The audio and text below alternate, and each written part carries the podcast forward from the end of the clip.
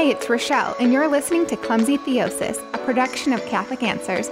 Welcome to the place to transform the world by transforming yourself.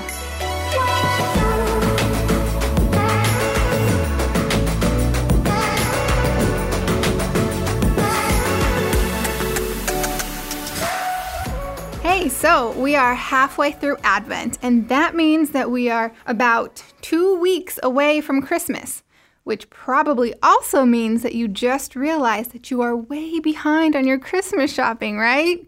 And that's why I've strategically waited until this week to talk about Advent. And that's why I've strategically waited until this week to talk about Advent, so that we can keep our heads in the game and stay focused on the true meaning of the Advent season instead of freaking out about our last minute shopping.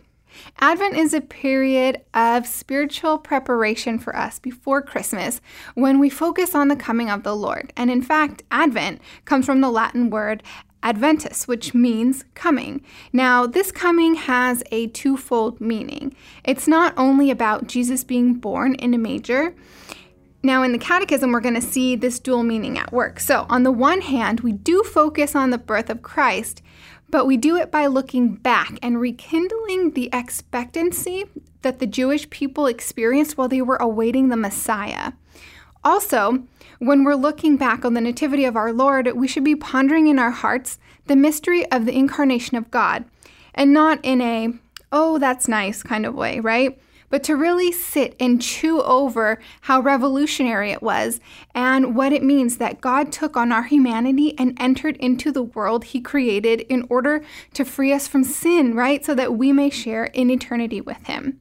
So, if you've never done that before, or if you just want a deeper appreciation of this, I suggest that you call on Mama Mary, right? Because scripture tells us that she pondered all of these things in her heart, right?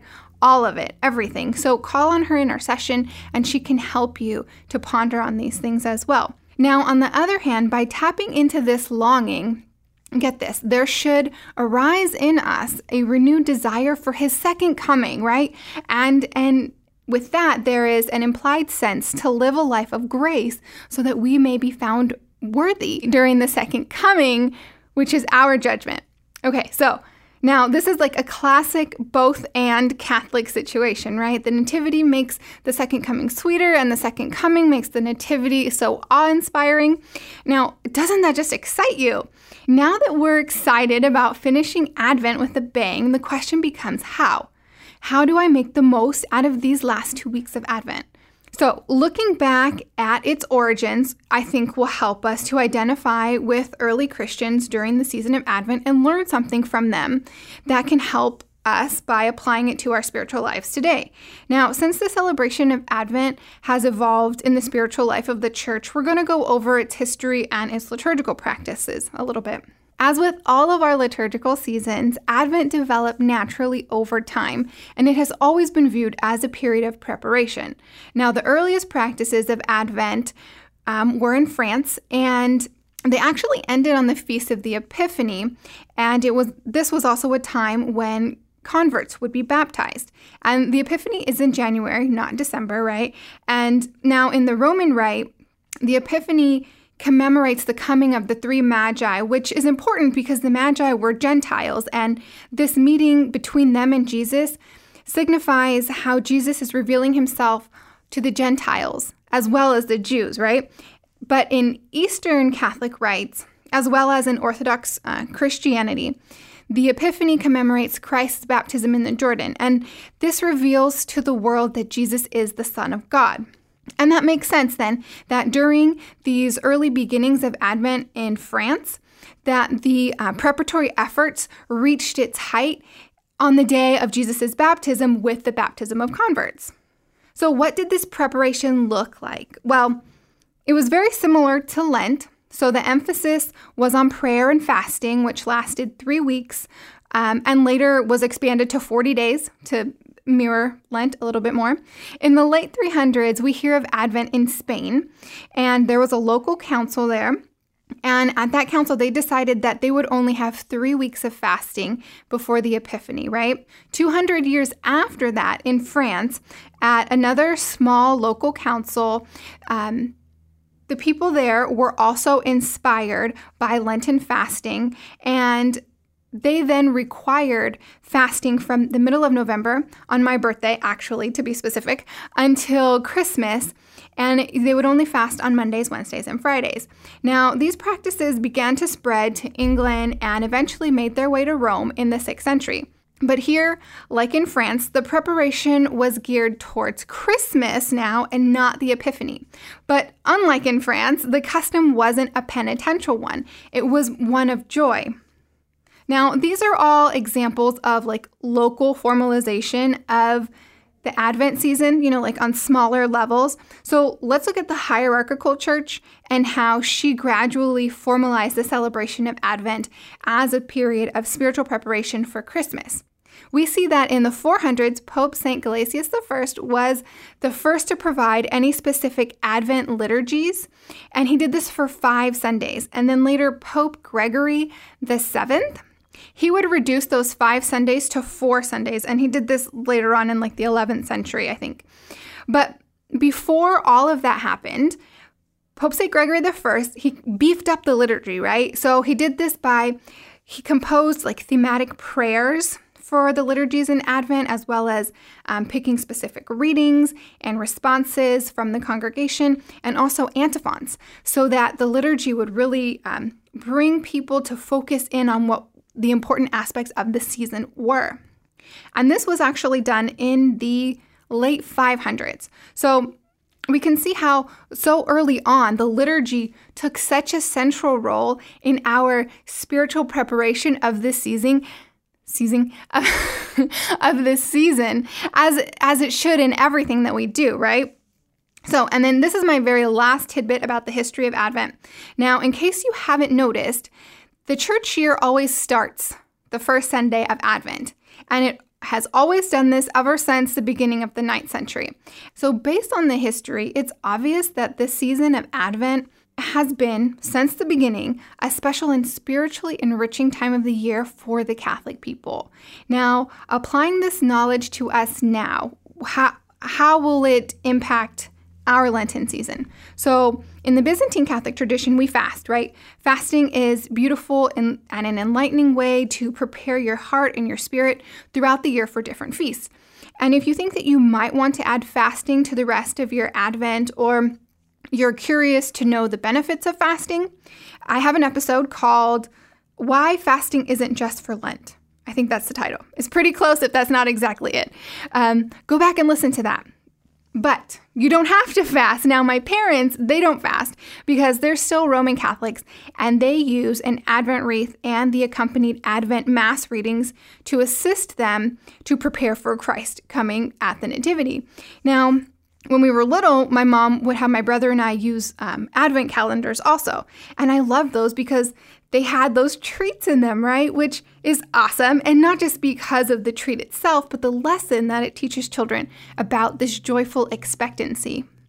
Now, maybe we weren't able to connect the dots and you know transfer our eager anticipation for the daily treat um, to that anticipation that we should have had for one the coming of the messiah or two the second coming of the lord right we might have been you know we might have been no we definitely were uh, too young to like fully grasp that but as adults i can definitely see that it did shape the way that we approach advent now now, if you set out to use any of those aids at the beginning of Advent and you've slacked off since then, like here's your opportunity to get back on the horse. Or if you haven't even unpacked your Advent wreath or calendar or whatever it is that you use to help you really get into this season, do it now, right?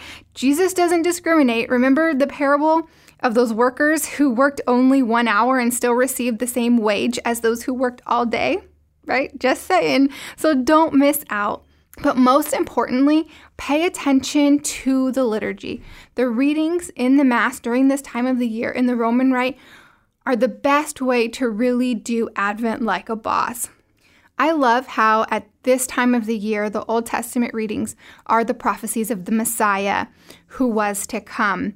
And a number of those prophecies are from Isaiah, who is totally amazing. And then we also hear the prophecies of John the Baptist. you know and and then by the time we get to the gospel reading in the liturgy my mind is always blown because they always depict Jesus as a fulfillment of those prophecies that we just heard from the Old Testament. Now, look, I have an advanced degree in this stuff, which I think is proof that no matter how much you know, you can still be captivated by God's divine orchestration, by his by his precision and the care that he took to prepare us, his people, for the gift of salvation that he intended to give us in Jesus. So, coming up in the final week of Advent, our focus will be on the approaching birth of Christ. And then our Blessed Mother, she's also going to receive particular attention. So, here's what I think that we should do. Now, if you haven't been attending daily Mass or you haven't been paying particular attention during um, Sunday Mass, go back and read the readings since Advent began and even read the daily Mass readings um, because it's amazing just to watch like all of this flower and unfold before your eyes and we have two weeks left to do it now you can do this um, by going to the usccb website and when you get to their website you'll see on the right side of the screen a little calendar and you can click on the specific days and those will tell you um, there'll be the readings there available for you to read for free. Um, you can get it on your phone, on your computer, whatever it is that you use to get on the internet. Read them through. Read a few a day from now until Christmas itself. And I really believe that you're going to have an amazing Christmas this year. That's all I have on Advent. So now I have a personal request. Um, so Right now, this podcast has reached a fork in the road, and so I would like for you guys, if you could please join me in prayer uh, to pray for this podcast, this ministry, myself, and um, our place in the Catholic world. That would be greatly appreciated. I totally believe in the power of prayer, and I know that you guys too. You guys do as well. So if you can pray for um, my success in my future short term endeavors. Um, and also for my protection against the agents of the enemy that would just really put me at spiritual ease. And um, I will definitely keep you guys posted.